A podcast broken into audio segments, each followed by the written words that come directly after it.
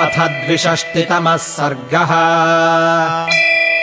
एवमुक्त्वा मुनिश्रेष्ठमरुदम् भृशदुःखितः अथ ध्यात्वा मुहूर्तम् च भगवानिदमब्रवीत्। पक्षौ च ते प्रपक्षौ च पुनरन्यौ भविष्यतः। चक्षुषी चैव प्राणाश्च विक्रमश्च बलम् च ते। पुराणेषु महत्कार्यम् भविष्यम् हि मया श्रुतम् दृष्टम् मे तपसा चैव श्रुत्वा च विदितम् मम। राजा दशरथो नाम कश्चिदिक्ष्वाकुवर्धनः तस्य पुत्रो महातेजा रामो नाम भविष्यति। अरण्यम् च सह भ्रात्रा लक्ष्मणेन गमिष्यति।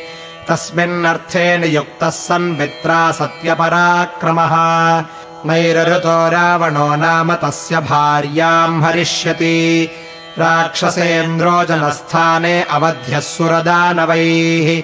सा च कामैः प्रलोभ्यन्ती भक्ष्यैर्भोज्यैश्च मैथिली। न भोक्ष्यति महाभागा दुःखमग्ना यशस्विनी परमान्नम् च वैदेह्या ज्ञात्वा दास्यति वासवः। यदन्नममृतम् प्रख्यम् सुराणामपि दुर्लभम्। तदन्नम् मैथिली प्राप्य विज्ञायेन्द्रादिदम् त्विति अग्रमुद्धृत्य रामाय भूतले निर्वपिष्यति। यदि जीवति मे भर्ता लक्ष्मणो वापि देवरः देवत्वम् गच्छतोर्वापि तयोरन्नमिदम् त्विति। एष्यन्ति प्रेषितास्तत्र रामदूताः प्लवङ्गमाः। आख्येया राममहिषी त्वया तेभ्यो विहङ्गमा। सर्वथा तु न गन्तव्यमीदृशः क्व गमिष्यसि देशकालौ प्रतीक्षस्व पक्षौ त्वम् प्रतिपत्स्यसे। उत्सहेयमहम् कर्तुमद्यैव त्वाम् सपक्षकम्।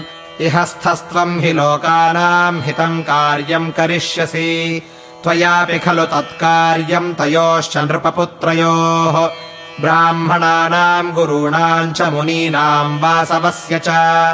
इच्छाम्यहमपि द्रष्टुम् भ्रातरौ रामलक्ष्मणौ नेच्छे चिरम् धारयितुम् प्राणाम् स्त्यक्ष्ये कलेवरम्।